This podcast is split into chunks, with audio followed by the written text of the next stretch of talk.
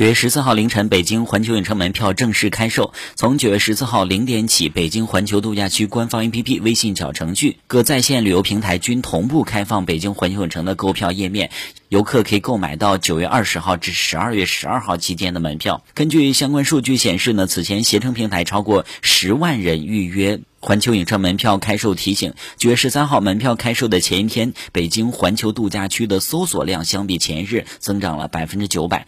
九月十四号零点一到，有记者实测发现，北京环球度假区 APP 小程序平台均崩溃。自开票到发稿持续了十余分钟，买不到票的朋友圈一片哀嚎。有网友称，提前数小时的苦等开放，结果呢，系统崩溃。